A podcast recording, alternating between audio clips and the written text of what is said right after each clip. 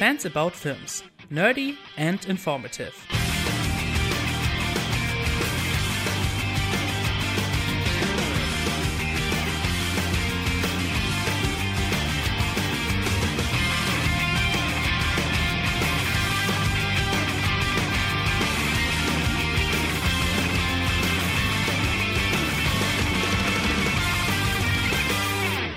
Dear listeners, and a very warm welcome to the newest episode of Fans About Films. I am, as always, Lasse Vogt, your creator and host. And I have another new guest on this show. Please introduce yourself. Uh, I'm Gwen. Hi. Um, I don't really know what to describe about myself. Um, I have a fine uh, Twitter, I, I guess, depending on who you ask. Uh, if you ask certain people, they might tell you my Twitter's fucking garbage, but hey, it's whatever. Uh, their opinions. I have a Letterboxd. Um, I write reviews um, whenever I can. Um, not free, like insanely frequent, but I try my best. And I have a bunch of other social media accounts that I never check. Well, I mean, I check, but I never use. Um, uh, I mean, I love film. I mean, like everyone else who probably comes on here. I don't really know what else to say. I'm glad to be on here. that's that's fine. That's all good. Thank you so much. Um, I don't even really know how we met on Twitter exactly. How I don't remember either. How how I found you? It must have been some kind of tweet you did. I liked because that's how it always goes. I know I've known you for like about a year because I remember I actually saw like another podcast you did last year on the Grinch. Oh yeah, yeah, right, with Samantha. Yeah. Yeah. Oh yeah, that was that was a fun time. So yeah, that's that's yeah, that's pretty much exactly a year ago now. You're right. Mm-hmm. that's funny. All right, that's that's, that's awesome. You know, I have I have many guests on here. I just find randomly on Twitter whose uh, opinion I'm interested in. So uh, this is nothing new to me, and apparently you have been on some podcasts too. Yep, uh, and I I run one myself. Um, it's called the Ticket Booth Podcast. Um, I, I'm sure it'll provide a link in the description. Oh yeah. I probably should have mentioned it first. I don't know why it took me this long to mention, but yeah, um, it's a pretty funny podcast. Or well, um, not to toot my own horn. I have quite a lot of people on there. Uh, sometimes it's like a, a similar type of people. Uh, the recent one that we did on Joker, Ad Astra, It Chapter Two should be uh, up soon. Because um, my editor Jeff, I think, is done editing it. I just need to give him the thumbnail. Um, because I make the thumbnail. Because uh, those thumbnails on the podcast I make myself. Um, in photo editor. I just gotta give one to him, but I'm too lazy. Um, so yeah. Oh, that's great. You have actually an editor. yeah. I'm I'm my own editor. I, I, tried being one for the first few of my podcasts, and I was like, oh god, I'm horrible at editing. Like, uh, I recommend if you are new to my podcast, I uh, watch the first three at your own risk, or like the first three or four at your own risk, because those are the ones that I tried editing. And uh, I recently, and then I found out that I'm terrible at editing, and I was using iMovie. So, uh, well, I, uh, so, uh, so my ed, and then my good friend Jeff, who I've been friends with for like two and a half years, um, wanted to edit it, it himself, and uh, ever since then he's been the editor uh, for like a year and a half, and he does an amazing, amazing job. I don't feel like giving enough credit. He is amazing, amazing. Great. Awesome. Yeah, my, my, my first few films I edited on iMovie too. I mean, I'm not saying uh, everything on iMovie can automatically be terribly edited. Like you can, if you try hard, you might be able to. Like I made uh, my LGBTQ um, tribute edit on there, and uh, I'd say it went well. Um, and a lot of people loved it, and I edited that through iMovie. Like it's just like when I tried doing it through iMovie, I made a, lo- a lot of fuck ups. Like I was weird with uh, having uh, like just kind of like uh, throwing audio and together. Uh, there's just a lot of awkward shit going on. so um, this uh, this episode uh, will have no specific topic. I've done this kind of episode a few times, but I also tend to ramble. I'm a big rambler, so I actually have set a time limit, and you will see how big the time limit is by the um, by how long this podcast is, uh, dear listeners. But um, let's just uh, jump into some stuff. First of all, I would like to uh, know uh, what are like some of the movies you're looking forward to coming out this year? Oh god, I have a lot. My most anticipated movie for the rest of the year, now that I've seen The Lighthouse, is A Hidden Life, and then after that, Ooh. Yeah, because A Hidden Life, Terrence Malick is probably my second favorite director behind Paul Thomas Anderson, and A Hidden Life looks phenomenal. Uh, yeah. Actually, I, I was interested in that one because one, James Newton Howard's doing the music, and another one, this one actually looks like it has more of a story than some of his more recent ones. And it's weird because it tackles uh, a specific story I was actually totally familiar with, and I'm German. Like it's it, it's so weird. I have never heard of this true story, which I find really fascinating. So it's actually kind of nice to discover this uh, through a movie. yeah, and uh, some of my other most anticipated movies for this year, uh, uh, for the rest of the year. Uh, one of them I'm actually seeing tomorrow, uh, Jojo Rabbit. Yeah, which I can't wait for. Um, also looking forward to Uncut Gems, Waves. You're not looking forward to Star Wars? Well, yeah, oh, I am. Looking, I'm also looking forward to Star Wars because I was like, the ones I mentioned before, just kind of like the ones that I like need now, and I'm also really hyped for Star Wars, of course. Um, yeah, I'm looking for. Oh, oh shit! Oh, damn it! I forgot Marriage Story. And Marriage Story is probably my second most anticipated the rest of the year. Marriage Story. What is that one again? Uh, the new Noah Baumbach movie. Ah, uh, I don't have it on my mind right now. Adam Driver, Scarlett Johansson, Laura Dern. Oh, yeah, now now that rings a bell. Okay, yeah, yeah. I mean, I'm um, uh, Lighthouse is coming out here at the end of this month, so still need to see that, and I want to, I want to so badly. Some countries don't get it until next year. Yeah. Oh God. I, I just can't wait anymore. I actually spent the last few days just rewatching the trailer over and over again. The first trailer. Before, that was me before I saw it. Yeah because that that that that weird shanty song rendition they play in it and the awesome editing oh so great so great. And it's yeah i fucking love the lighthouse so much. It's my favorite movie of the year so far most likely. Either that or Rocketman and then i also love parasite. And uh once upon a time in hollywood. Uh, yeah yeah um still haven't seen parasite but Rocketman was great. Like that one as well. Um that's really cool. Like, I'm I'm not really like I can't say I'm looking forward to Star Wars, but I'm at least kind of interested in how they're ending or not ending this. Yeah, yeah. And, and I still even haven't seen the trailer. I've seen the trailer. Yeah, of course, everybody has. but like honestly, I mean, I I love Star Wars, but I wouldn't even consider myself like a huge like Star Wars like nut. Like, I mean, I yeah. I mean, I, I have a I have a connection with all the movies. I grew up with them, but I mean, am I one of those like hardcore fans that can name every single every single ship, every single character?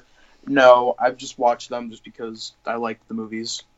Yeah, kind of same here. I'm I'm invested, but I wouldn't say I'm like hardcore invested. But I am invested enough to where I think well, I'm really hyped for the Rise of Skywalker, and I I am definitely gonna see it, of course. I mean, who isn't? I, am sure some people won't go see it. Well, I mean, oh fuck, I forgot about those people. Well, I mean, I try to forget about those kinds of people every day of my life. So yeah, yeah, it's really it's really not that hard ignoring them in a way, but it's still fair. Uh, to be fair, those idiots are still probably going to see it anyway, just to make like a fucking thirty minute rant rant on it that will get like three hundred views. Yeah, because they don't get that um, this kind of stuff doesn't matter. Uh, what matters is actually the box office money. Ruined my childhood. Uh when somebody says some kind of uh, pop culture thing ruined their childhood, they never had a childhood. Exactly. Like, what kind of child did you have if a, if a fucking movie will ruin it? Yeah, exactly. It's just so so so incredibly stupid. And if you don't like these, and uh, if you don't like these new movies, fine. Then just uh, you know keep watching the old ones. There's nothing wrong with that. Yeah, we have. Yeah, I mean everyone has opinions, but like, if like I said, if you say that if if a fucking movie will ruin your childhood, then you must have had a sad childhood. Yeah, exactly. That's like the only the only time you had spending like I don't know uh, chained to a radiator and just watching A New Hope over and over again.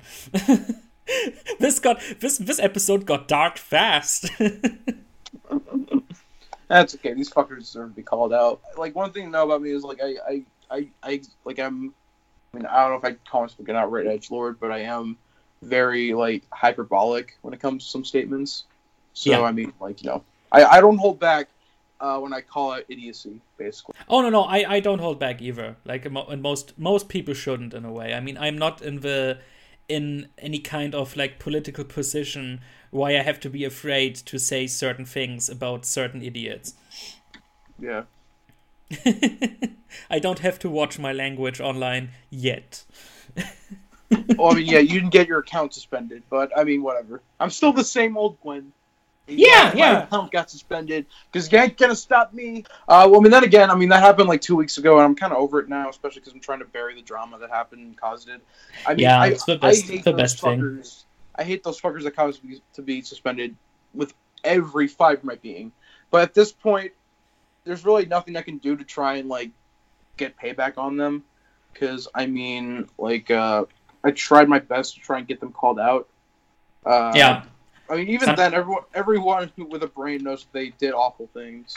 So I mean, Yeah, I some- guess that that's worth it enough. So, sometimes you have to play the adult. Yeah, I mean, like, I don't want to be like a immature. Like, I don't want to try and like. I mean, I was insanely pissed, and in ways I still am. That trans folks who harassed and bullied me caused me to get my account suspended. But that being said, like, I, uh, there's nothing I can really do to get payback on them because I tried my best to, like, I mean, you know, I, like I was mad, like, and I Hmm. wanted, like, I wanted to go to fucking war with them.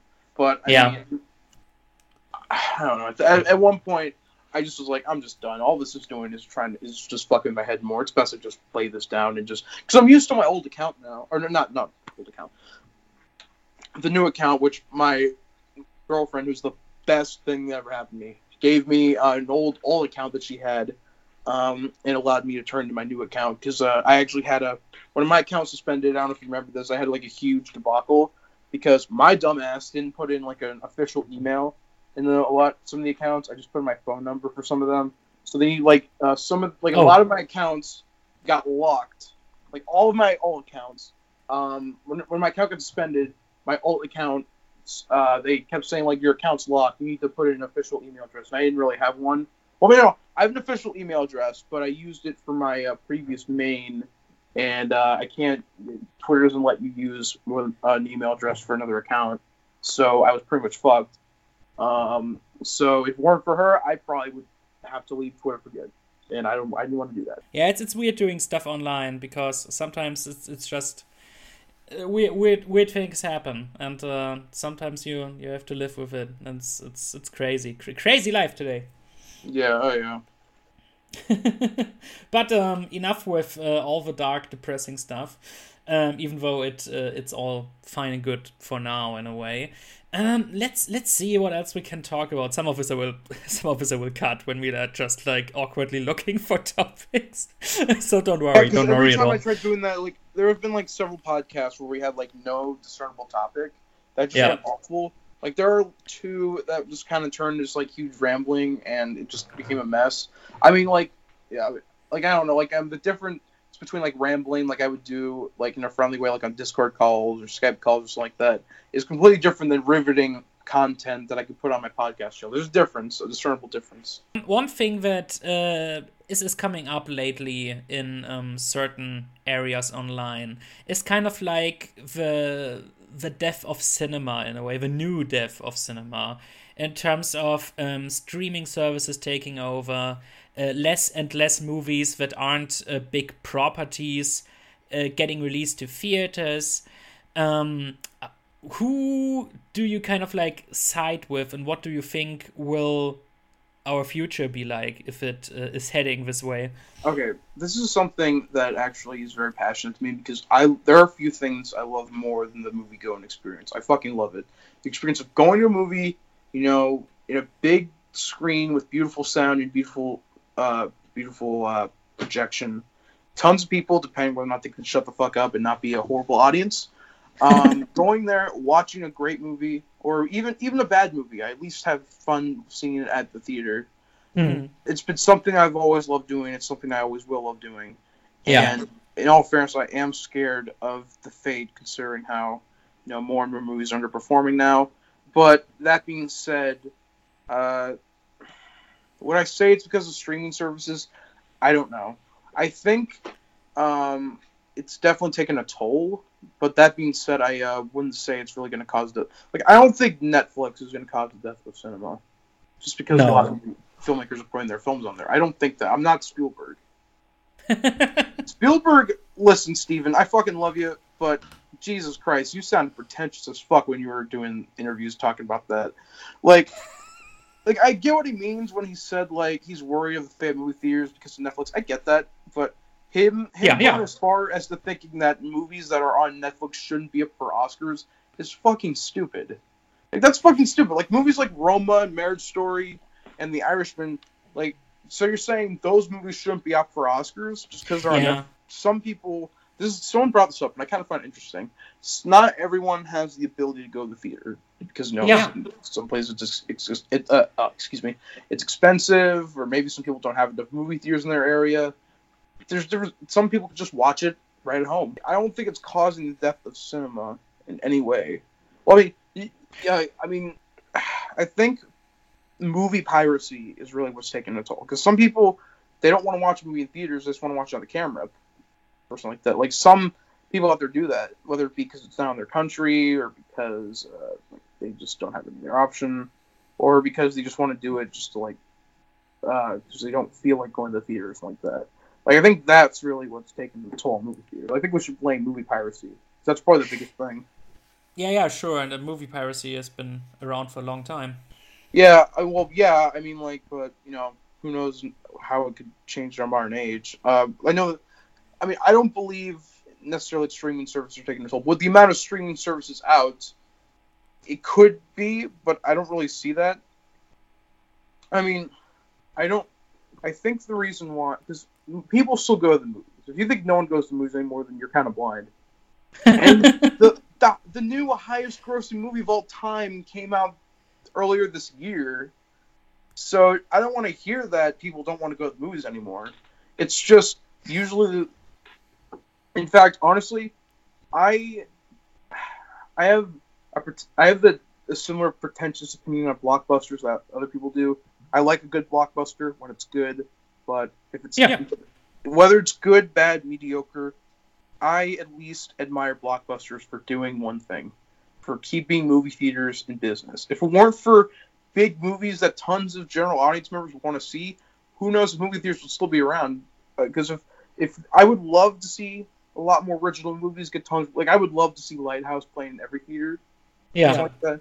But you know, any kind of movie that would get people to go to the movies and keep movie theaters in business is just I don't care what it is. As long as it's keeping movie theaters in business and people are still going, I'm okay with it.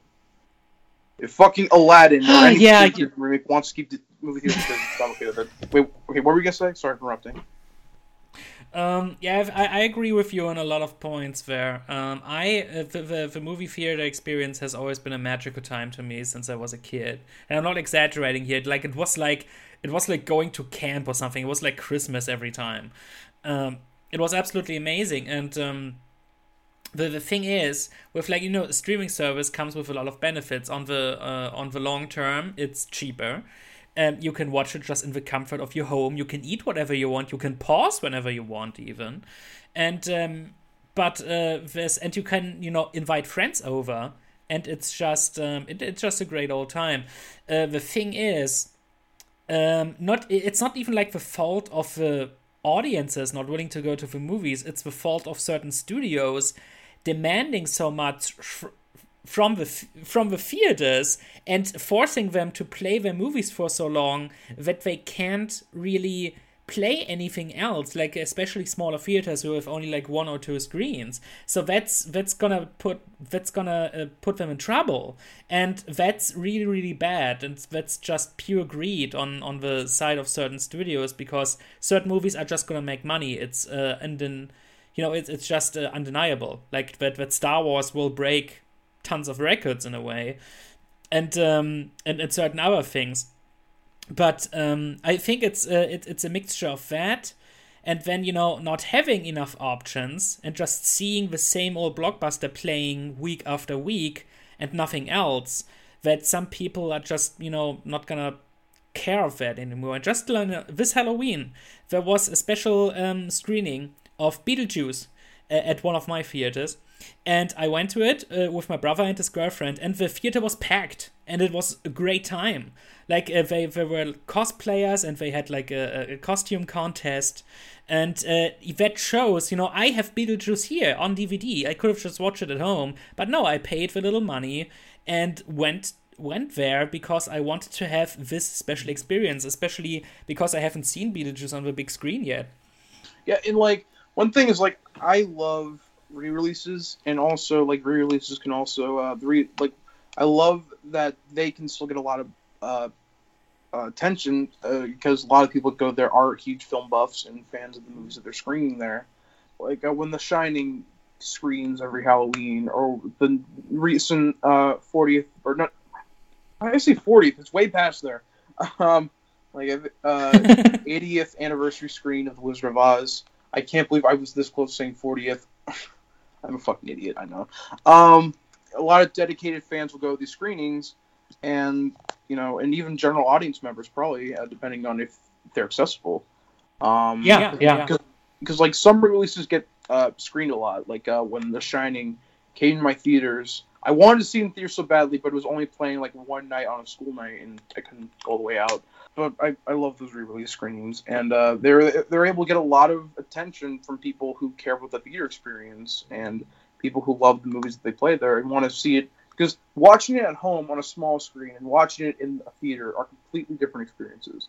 One, like I, I much prefer watching a movie on a big screen than just watching it on just like some tiny ass screen at home. And yeah, absolutely. And also in the theater, you're forced to put your phone away, so you have no other chance than to focus on the movie. Yeah, yeah. Because at home, you can your mind can wander and one thing I love about the theater experience compared to watching at home is like I there's less reason to get distracted. Like there's less distractions in your home. Really well, yeah. Like, you don't have to deal with any distractions at your home. You can just watch it yourself, or well, depending on if you bring others there.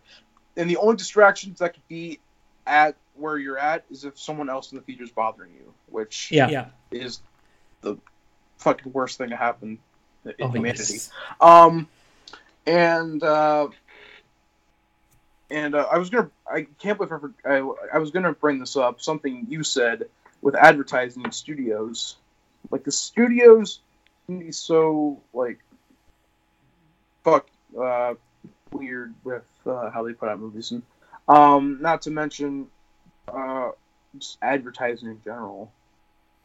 Like there are like advertising isn't just having commercials on TV because there are a lot of movies that I see a lot of commercials and trailers for that bomb I mm. think mm-hmm. maybe it's having better marketing and stuff like that, or maybe because if you want to catch the general interest of the public, like a movie like Endgame, Endgame could have had no trailer, no posters, nothing, and everyone would have still gotten to see it. Yeah, because pretty much the, the whole MCU is, is basically a trailer for that movie. pretty much, exactly, yeah. Um, but a movie like a smaller movie like you need to put trailers out there. You need to get people invested. And I mean, with something yeah. like Once Upon a Time in Hollywood, I mean that's easy to do because Tarantino is one of the few directors who the general public recognizes. Like usually, I think the three like three of the biggest directors who I've seen people in the general public talk about are Quentin Tarantino, uh, Jordan Peele, and Steven Spielberg. I know there's a lot of others that are recognizable to the public, but those are just like through and yeah. my life. Like everyone knows who Tarantino is. Everyone knows who Spielberg is. Yeah and everyone knows who Jordan Peele is. Well, then again, he was in well, then again, he was a comedian before, so that helps him get a push. There's other directors, like I'm sure there's a lot of general public people who know who Wes Anderson is, because uh, I mean, obviously, because he's a very, uh, very famous to a lot of people. Um, and I'm sure there's a lot of other people who love him besides film buffs. I'm sure there's some people in the general public. I'm sure there's people in the general public who have seen some of his films, of course. Um, yeah. And there's probably got to be some who know the name and know his style. Um, but yeah, but with something like Once Upon a Time in Hollywood, you can easily uh, market that. But with like a smaller movie made by a director who the general public knows that doesn't know who they are, um, you it, it's like a gamble, and you need to uh, you need to like put good trailers out, put good marketing out, and a lot of independent studios are horrible at uh, distributing their films up there, and probably because of not a big enough advertising budget, probably. Um, but you know, I mean, like I don't know how the studios work deeply because I've never worked in one. But that being said, I mean, I would love to see movies like The Lighthouse, uh, even though that's probably not a good comparison because I the general public wouldn't like a movie like The Lighthouse, but like like a smaller movie that you could easily market to the general public. Like what's like a small movie that you could easily show someone and like someone in your family and they'd like it. Like you could easily market a smaller movie that you know someone uh, someone would like and put it out there. But I think you should try and market whatever you can. You know what I mean? Like it's not like you just like Yeah. oh people like this one or they won't and they won't like that one, so just bury it. I, mean, I don't know. Maybe I'm probably going on like a ramble, but that being said, like you know, I would love to see better advertising and better distribution, so a lot more movies could like flourish out there. Yeah, I think the the big days of like those viral marketing campaigns for small movies are kind of over, I guess, because of how the internet works and how quickly information is uh, is, is coming out now. Because I remember like with the first paranormal activity where they had like this like demand the movie on your in your city or something like that.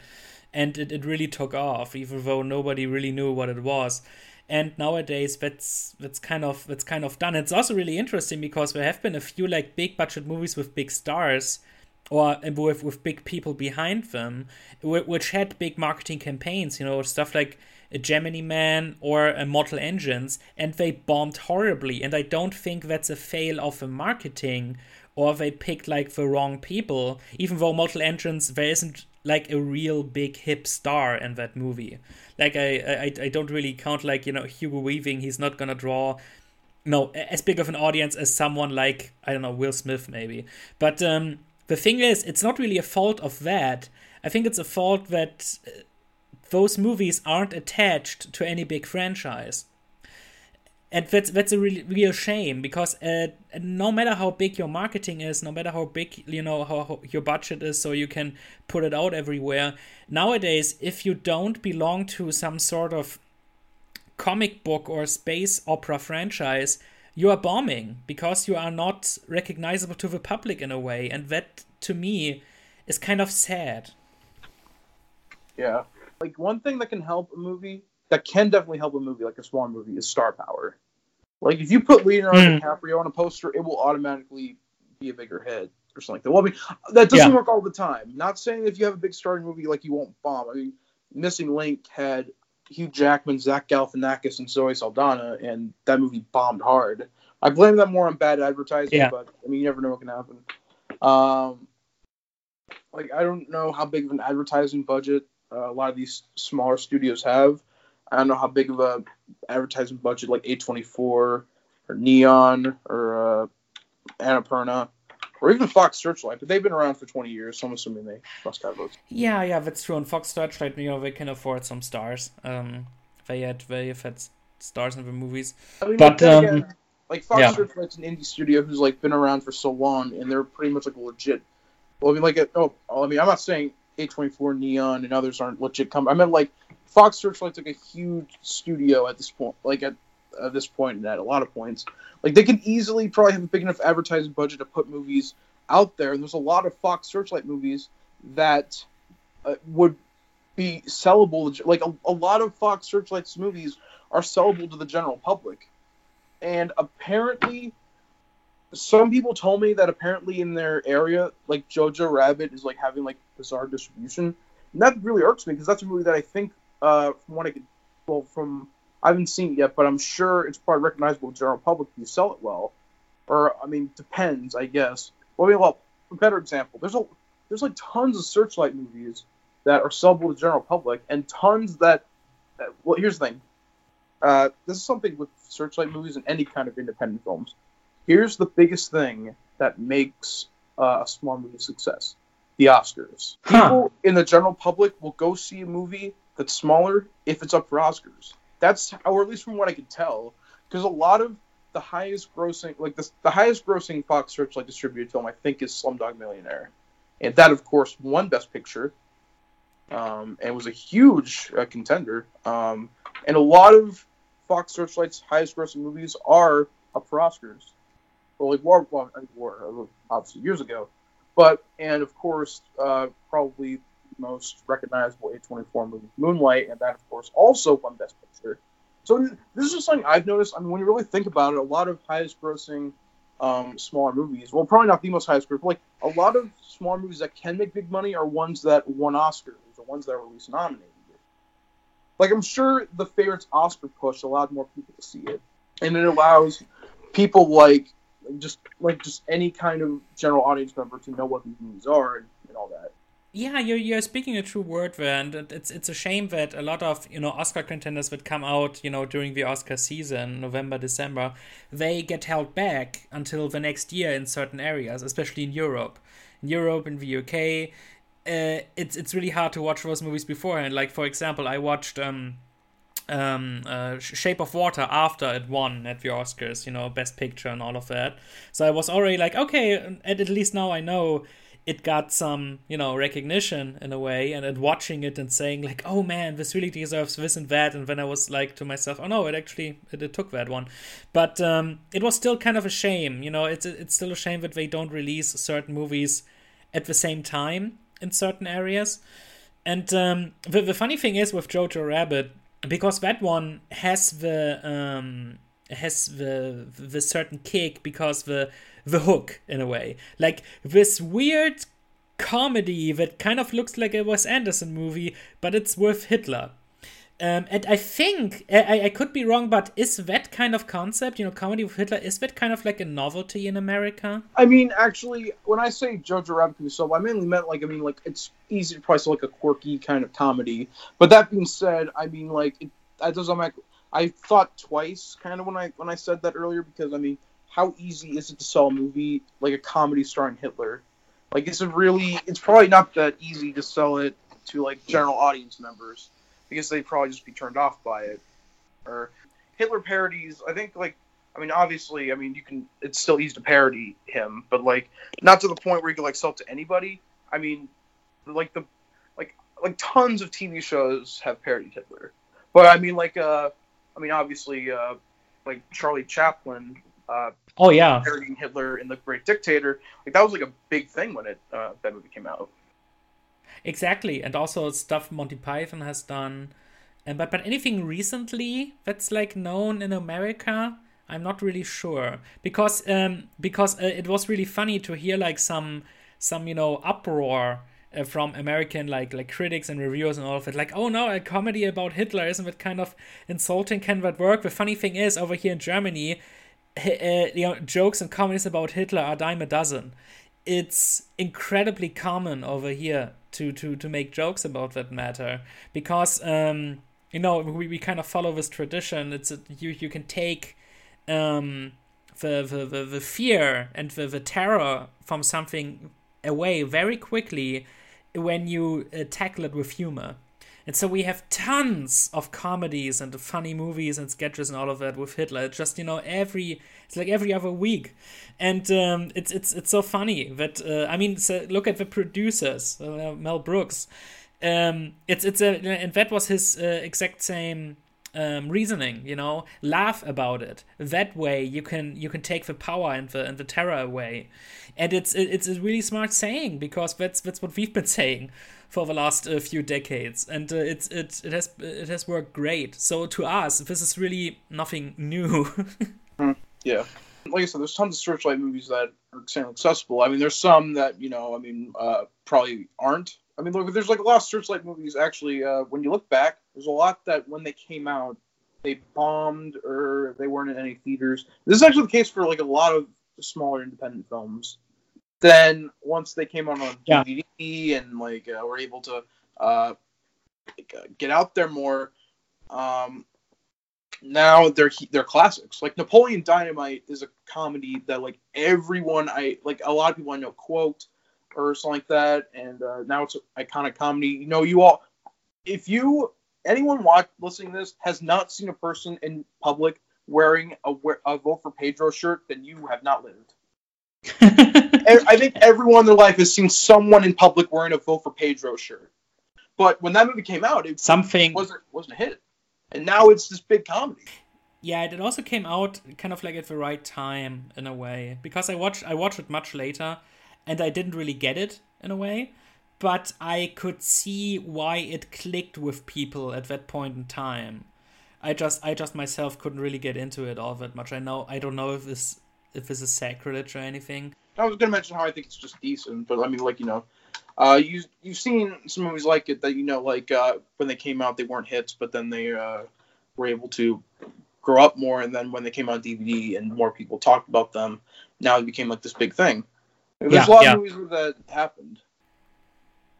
It, it, it happened indeed a lot of times. You know, something like Dark Crystal has this big audience now. You know, the movie. You know that was a big bomb when it came out, but over time it uh, it grew in population, uh, and, and now it's now a lot of people actually. You know, really like it and appreciate it, even though I think the Netflix show is way better. Uh, but that's a different story. Um, the other thing is, um, uh, sometimes people, uh, sometimes films just come out at the right time and speak to a certain group of people. And um, I don't know if this if this still happens. Like uh, anytime a movie comes out nowadays, it's just a little bit different. You know, critics say, "Oh, it's an instant cult classic," which kind of takes uh, the now the special out of it. because we, we are not really sometimes we are still allowed to discover something for ourselves something that seems to be forgotten but then oh oh geez you know this is actually uh, really good and nobody has ever told me about it but it, it, it happens less and less nowadays because even if a movie doesn't have that big of an advertising and it just flies by certain audiences it's not that hard to find it online when you're a big film buff and you're a fan of this person or that person in the um, creative field of filmmaking. So it's it's just um, that that take something out of it, out of the experience to discover something and then telling friends about it and then maybe finding that certain person who also knows about it. And that's kind of I don't know. That it's just this weird time, you know, when we are so connected with um, the um, social networks and that I think I think that this just it, it brought us closer together, but it also um, made it kind of you know made it hard for us to play detective anymore in that way. Yeah, yeah. I mean, the thing is, one thing that I mean, uh, the internet has allowed uh, small movies to grow. You know, um, you know, I mean, back then when like Napoleon Dynamite came out, or any kind of independent film that wasn't a hit when it first came out, but then grew. Uh, there was no internet. There was no internet to tell you like, oh, this movie, oh, this movie's awesome. Like usually, the biggest source of film criticism from those times would be from uh, Roger Ebert uh, or from like a newspaper or something like that, or any kind of form of criticism. But Yeah. it wasn't like it is now when like there's ton when like film Twitter is a huge thing with Letterboxd, with tons of other um, things that allows uh, that allows uh, smaller movies to get a bigger push or like well like uh, grow a huge bigger audience. Now there's everywhere where anyone can discover smaller films they've never heard of, and also a Hmm. lot of a lot of other movies just were just small hits, uh, then grew to be huge cult uh, cult following or huge cult films. Like Big Lebowski is a big example of this. Oh, oh yes. When that movie came out, it bombed, and I think it also got bad reviews at the time. And now look where it is now. Now it's this huge classic everyone knows about, everyone's seen, everyone quotes. So It's in fact it's grown so big, some people are sick of it at this point. Like, and It's one of the best Coen Brothers movies, undeniably. Oh yeah, exactly. And like like now you, you hear people being like, ah, that movie's overexposed now. And twenty years later no one knew about it. Which I just find hugely ironic. Same thing with a Christmas story. I think yeah, the Christmas story wasn't a big hit when it came out either, I don't think. And Fight Club also got bad reviews when it came out. So yeah. Yeah, yeah, that's true. Yeah, it's it's it's quite interesting with with certain films like that. I mean, it's it's but but like I said, it's it's much more difficult nowadays to uh, discover something special for you that be- uh, because especially there's just too much coming out now. In my opinion, we are just it it gets stuffed. We get stuffed with all the films and TV shows coming out. You know, all the things they announced for Disney Plus, all the um all the Star Wars related content. Even diehard Star Wars fans, they pretty much have to give up their entire life and private life to even keep up with the stuff they plan releasing on there. and that's just it's too much. Uh, you know, especially after like this whole Endgame, Infinity War saga thing wrapped up. And then they immediately announced like eight or ten other movies that are coming out during the next like five years. And I'm not really excited because I'm like, it's it's way too early to start, you know, to, to keep going. I think like take a break for maybe like one year or two. I mean that that I guess that's impossible because the money machine just has to run. But like let it people miss, let people miss it for a bit. Kind of like what happened with Star Wars after the prequels. You know, people were just hungry for more in a way, or maybe just like for something different, telling the story better. And uh, I think that's part of the reason um, Force Awakens was, was a huge hit. But now it's it's like I don't even think that I, I think certain comic book movie fatigues could set in at a certain point now that this big story is over. You know, there will be more movies, there will be probably more hits, but as soon as those certain stars are gone and they are going uh, gonna go to the more obscure stuff, I don't know if they can keep going that much longer. It's actually something I thought about. Like, I mean, like at this point, I mean, who knows uh, how big the Mandalorian is going to be when it comes out? I mean, I'm sure um, hardcore Game of Thrones fans will probably watch it because of the two dudes who made it. I can't remember their names. Uh, also, yeah, Benioff, Benioff and Weiss. Yeah. Yeah. Um, also, one thing that helps, I mentioned that the internet helps uh, movies get out there. Also, I mean, like, not saying that the Force Awakens. I mean, the Force Awakens would have been a big hit regardless, but also with how much that trailer got people talking on the internet, like it allowed it to like flourish even more. Like I'm like I said, it would have been a huge hit, like a humongous hit. I'm sure it's just as big if it if it uh well around there uh, if the trailer wasn't talked about as much. But that being said, that trailer and the trailers for a lot of other big blockbusters, um, it being the most talked about thing, even people who, I'm sure even people who don't care about Star Wars went to see Force Awakens opening night. yeah, because they just built it up. It was kind of huge event. You you kind of had they, they kind of forced you, no pun intended, to be there. Um, to, to be like, do you want to be the only person who hasn't seen this opening night? Like like that kind of. Yeah, and like uh, you know, uh, tons of dedicated fans will go. And um, the thing is, that trailer, I still fucking love the trailer to Force Awakens. They knew exactly what to do in order to get people excited, especially that big that that big teaser that everyone talked about. It knew just what to show, just what to put in, just what to do in order to get people excited. Whether it be hardcore fans, people who don't even care about Star Wars, anyone who is like, I'm sure everyone went to go, everyone went to go see it. Yeah, yeah, and um, also, um, I mean, it, it was J.J. Abrams' film, and he's great in advertising stuff without showing anything and uh, that that was that was great that they got him because they have been very very clever with all of their Star Wars content, not showing too much and uh, hyping hyping it up, you know, keeping the hype machine flowing, and um, that's that, that was actually really great. Uh, going into the Force Awakens, not knowing exactly what the plot was. It was great watching a big movie and not knowing what to expect, even uh, if it was a movie that was part of this big familiar franchise. And I miss that because nowadays trailer just suck.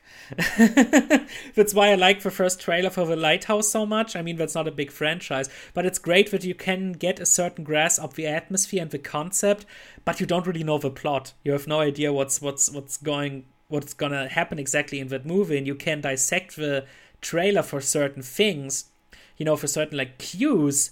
But still, I, I actually thought like from the first look of the trailer and stuff, I thought it was gonna be like kind of like a Lovecraftian movie, and um, I'm I'm still really excited to see it. I I still don't quite know what to expect from it and how the horror is gonna come in. I'm just I just want to watch it because I like those two actors a lot, and because I like the director's previous film. Mm-hmm. Oh yeah, yeah. But yeah, that, that, the trailer that played in front of Beetlejuice too um, was great. Uh, seeing that in the uh, no on, on on the big screen, and um, I, I just can't wait. I just can't wait. Damn it! you should you should be that excited. Oh oh I I um I'm just I'm also just so glad that Robert Pattinson got the break he deserves. Same. Oh my god, I love him to pieces. because even you know when you when you go back and watch those Twilight movies, he isn't even bad in those. Like you can clearly see that he's a good actor. It's just you know it's it's just horribly written. Good enough material to work with. Yeah, yeah, yeah, absolutely. Like, and there, there are some actors in that movie which are genuinely kind of bad, but he isn't among them. Like, actually, I actually thought he was kind of he was kind of he was entertaining in the same way as Dakota Johnson's entertaining in the Fifty Shades movies, because she she kind of because you can see it in the in the first in the first movie uh, Dakota Johnson is playing it for comedy and in the later movies it's entertaining to watch her obvious contempt in her face for this uh, material which which makes it entertaining in a in a different way but with Robert Pattinson you can kind of see this this uh, hidden smirk on his face you know you can kind of see what he's thinking. And it was great. After, after that, immediately he got picked up by like Cronenberg, did a few films with him, and um, saw some stuff. I, I think the, the first thing I saw him being in post Twilight was um, it might have even no no no that was in the Water for Elephants that one. Um, oh yeah, I liked it. I liked it. It's, it's a solid uh, drama romance film. Uh, my, my, my mother had a few issues with it because she read the book and they changed some stuff. She imagined some stuff differently. But I, I like that movie quite a bit and he's good in it too. And uh, But it's still, you know, it's kind of like you can tell it's still familiar territory because it's a love story. But um, it's, it's great how he. Um, uh, how he actually developed uh, his roles and um, how he's the, the new Batman now, which I couldn't be more pleased with. I was immediately like, oh, we're going for a totally different thing. I actually really expect that they push the detective angle of Batman now with this new version. Yeah. And uh, I think there's a chance it might be the best Batman yet. We'll see. Oh, but I mean, with, with that director who made, you know, two incredibly well made movies uh, about the about a franchise that was pretty much dead uh, before you know I, I mean uh, they kind of revived it and that I think it was 2011 when that new one came out but then Matt Reeves really took it to a whole other level uh, he he will make a great Batman director and Robert Pattinson will will do an amazing job uh, as Batman I'm, I'm really excited about every casting choice I hear and God I fucking love Robert Pattinson he is such a great actor and he's amazing in the Lighthouse yeah, I'm, I'm just really glad, you know, that, that he that he uh, caught that break, and they, it, it, it's still maddening that a few people still just reduce him to. I hate that some like those people who say, "Oh, you shouldn't be Batman because of Twilight." Those people can fuck right off. Watch Good Time and High Life, fucking plebs.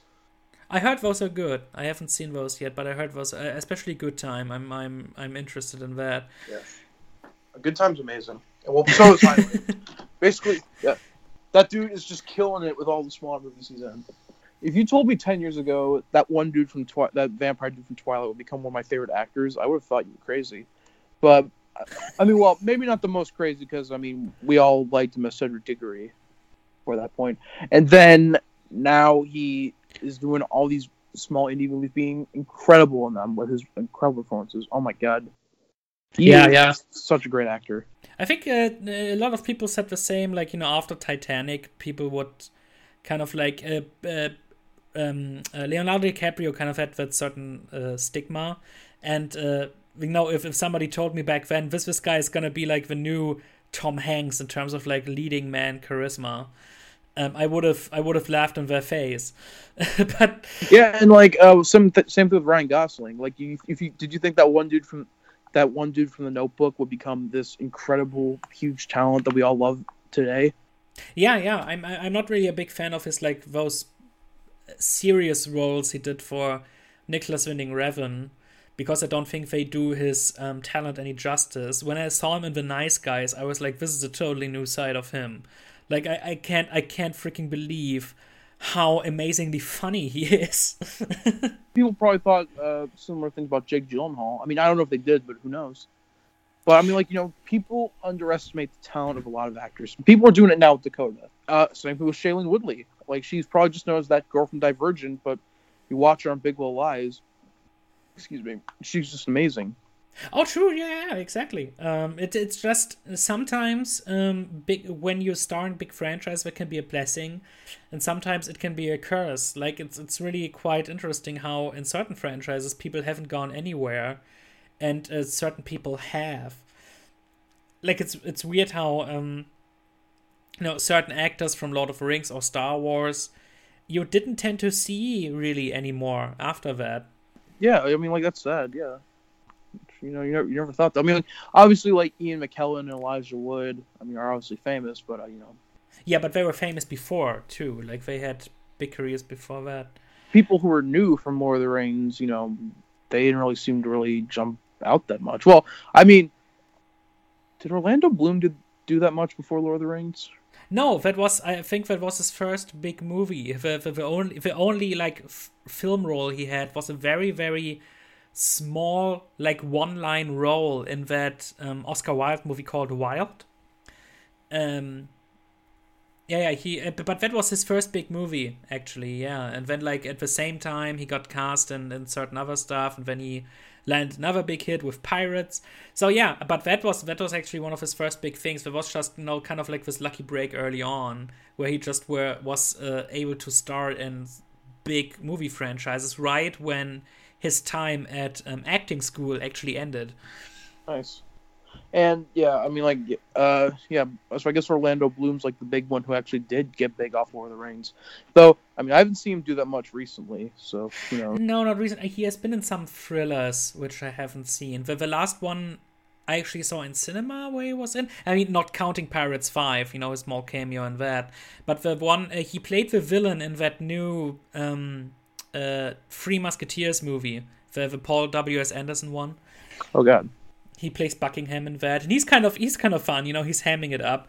Um, he he doesn't have any action scenes in that, besides from one where he's like shooting some guns, but he doesn't have any like fight scenes, and he's just you know he's he's he's kind of funny in that. But um, after after that, no, no, he has. Um, I think he's like uh, this small production company now, and he was in some thrillers but yeah, I wished he would come back for. I and then of course the Hobbit. You know, he came back for the Hobbit, but that was just the same role again, so that doesn't really count. Yeah. Like, would you expect the girl from Fifty Shades to like be great in Bad Times the Royale and Suspiria, or uh... the Bad Times was great. I watched that in the theater last year when I made my trip to America. That was that was really cool yeah the um it's uh, yeah it's quite interesting where certain people can end up and uh, how uh, movies kind of like dictate your career.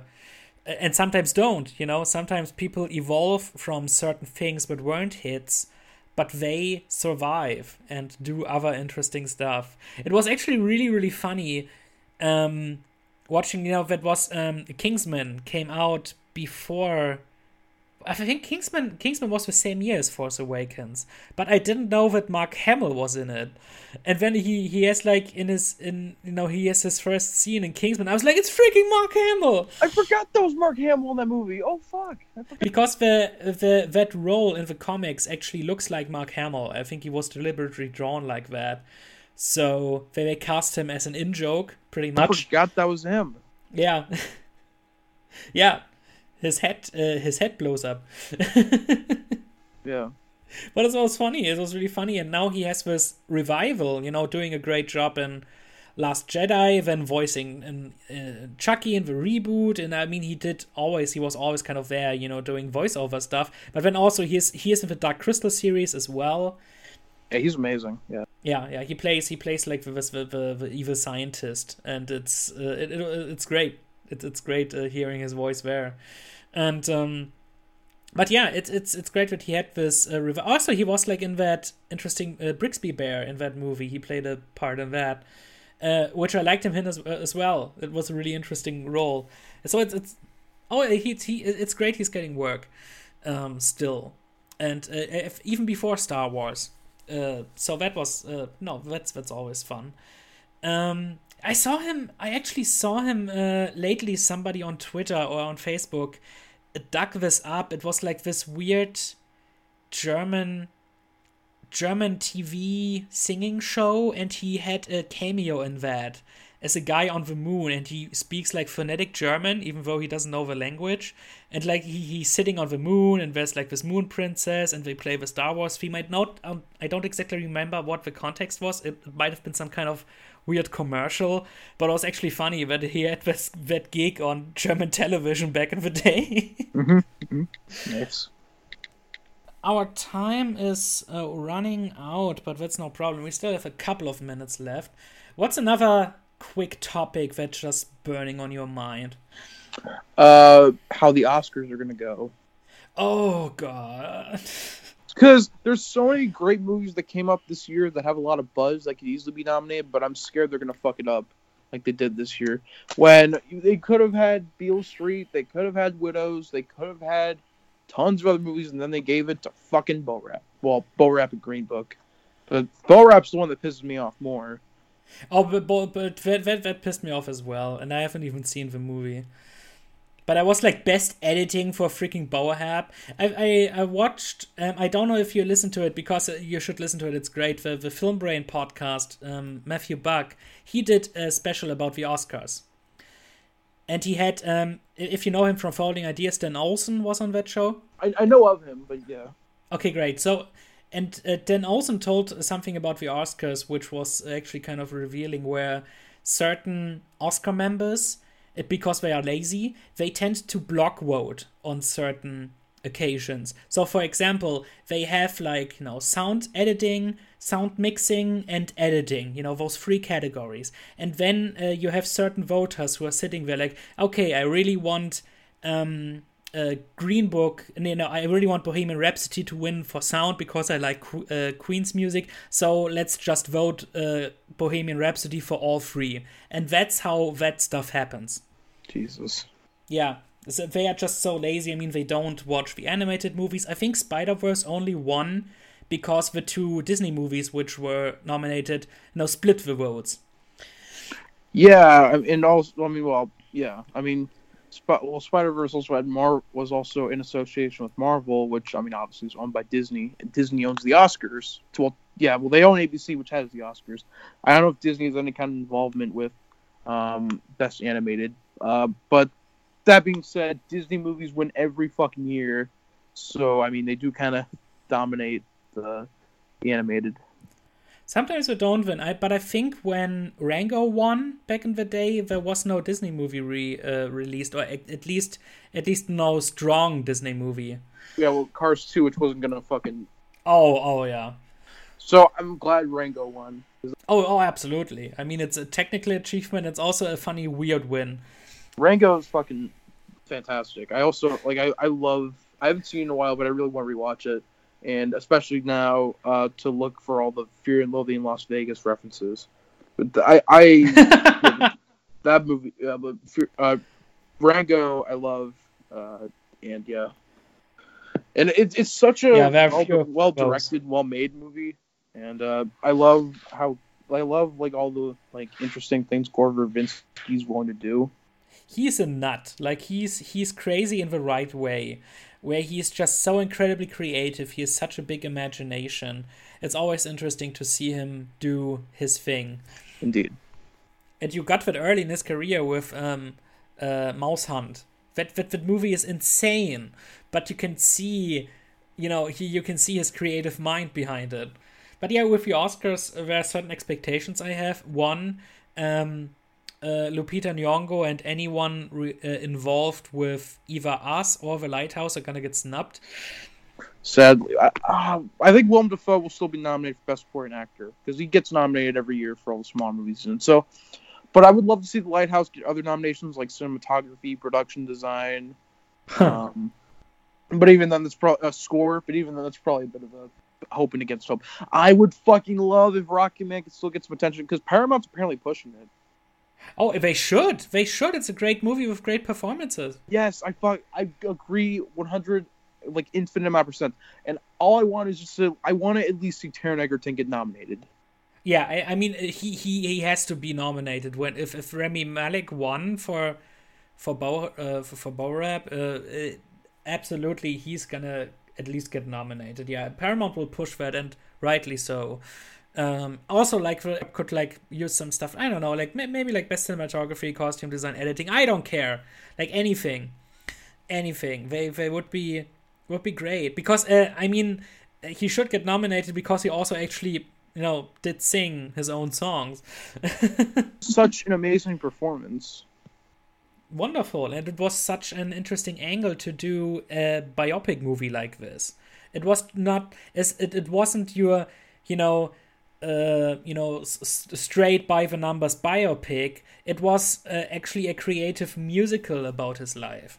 And everything about that movie I love, and so much about it I think works insanely well. And I just adore that movie to pieces. And it also is not homophobic, unlike Bo Rap, which completely fucked everything up. Uh, I heard that, yeah. The Rocketman does it so well, and everything about it just feels so, uh, like emotionally impactful a lot. And it, oh yes, and and fantastical because a lot of and a lot of great musical numbers and great performances. Oh, absolutely! Yeah, it's gonna be interesting. Like, like stuff like best visual effects. What what has come out this year? With I mean, at uh, like from the sheer spectacle of it, uh, like Infinity War. You know, Endgame is gonna get nominated at least. Yeah, I mean, also you have other movies that could probably be nominated. Like, uh, I would love if Ad Astra got nominated for that category. Oh, yeah, that, that's probably a safe bet that it will get nominated because this kind of like uh, space stuff tends to go well with. I mean, last year we had uh, the, the winner was um, what was the one the Ryan Gosling Moon one? Uh, First Man. For yeah, thank you, First Man.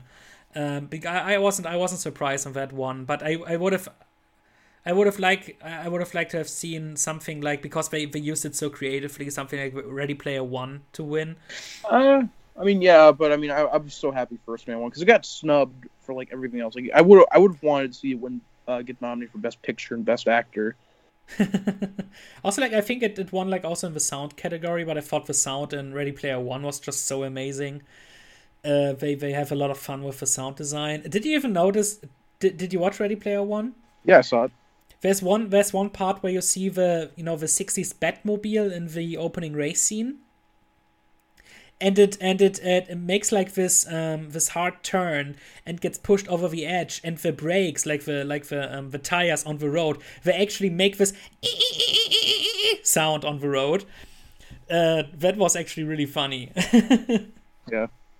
But yeah other other things we can expect from the oscars. I mean they were, they're gonna like fake pretend we care about politics and all of that.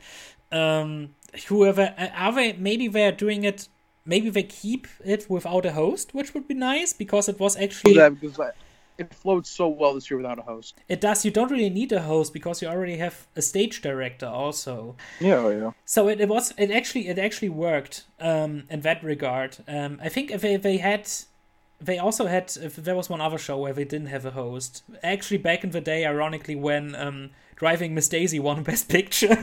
oh shit! History repeats itself, huh? oh god, yeah, I know. Funny or not, but um, uh, the, the other thing um. But I would like to see, you know, uh, not without the no, no, not the host anymore. Maybe they are gonna do the host like for the last big curtain call and then never again because it actually worked. It got, you know, it, it kept the pace going. It was a lot snappier, um, faster. Um, I actually preferred that. That it didn't take like five hours or like unfunny, stupid skits, you know. They, they actually, it, it was a lot more natural. I kind of lost it in the way, like, where certain movies I've seen in the theater this year. I mean, you have, uh, you will probably see, like, in terms of music, you know, John Williams getting nominated for uh, the last Star Wars movie. I would love to see. Um, I would. I would. I'm sure. Well, I know for a fact Parasite's going to win Best Foreign Film, and it deserves it, rightfully. Safe, safe bet. I, I guess, even though I haven't seen it yet. Yeah, that that, that sounds about right. But maybe I mean that uh, from what I've heard, that movie's also kind of unconventional in a way, and I think they they might be looking for. Uh, they might be looking for something that's a little bit more accessible. Maybe I don't know. I mean, well, I mean, yeah, but then again, Roma was. Uh, I wouldn't say it's like inaccessible, but I mean, like you know, I wouldn't expect the general public to catch on to it. But I mean, oh, that's true. Yeah, I think I think Parasite. I mean, well, Parasite is. I'm not saying it's like conven- complete conventional, but that being said, I think it is accessible. Like, I think it's the kind of movie where if you know someone personally who is okay with reading subtitles in a movie, you can completely recommend Parasite because Parasite's a movie that I think anyone can latch on to because like it's so like I think anyone can catch on with it. That's the difference in Germany because here everything gets dubbed, so we don't have to bother with subtitles. Uh, but in case of Roma, that was subtitled on Netflix. They didn't bother, um, you know, um, uh, giving that one uh, a dubbed. Uh, but but it was fine, you know. Uh, but I actually, when I watched Roma on Netflix, just you know, in preparation for the Oscars, I actually finished it the day the Oscars were and, and then I, you know, went to a friend and uh, watched the show. But I was I was watching it on Netflix, and I was like, man, I wish I could see this on the big screen, you know, with the cinematography and everything. I think there it might have been much more powerful. Mm-hmm. Oh yeah. But yeah, this foreign film, good guess. Um, uh, what else? Um, in terms of like the, what was like a very strong female performance besides of Lupita Nyong'o, something that was like a little bit more conventional. The Oscars like to go. I think for uh, this year for Best Actress, um, there's a lot of choices. I think I know Scarlett Johansson is going to be uh, big for Marriage Story, mm.